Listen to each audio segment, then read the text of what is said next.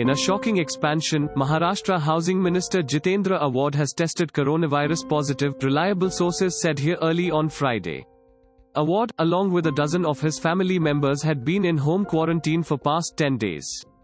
Earlier, Jitendra Awhad had tested negative, but the following report on Thursday had come coronavirus positive, alarming the state health authorities. It's assumed that the minister may have unknowingly passed on the infection to various persons who are now under treatment.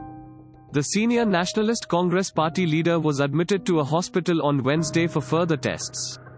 Thanks for listening to the latest news Suno. Be sure to visit latestnewssuno.com to discover our fantastic content. Subscribe to our podcast on Spotify, iTunes or Google Podcast. अब news सुनो बस 60 second में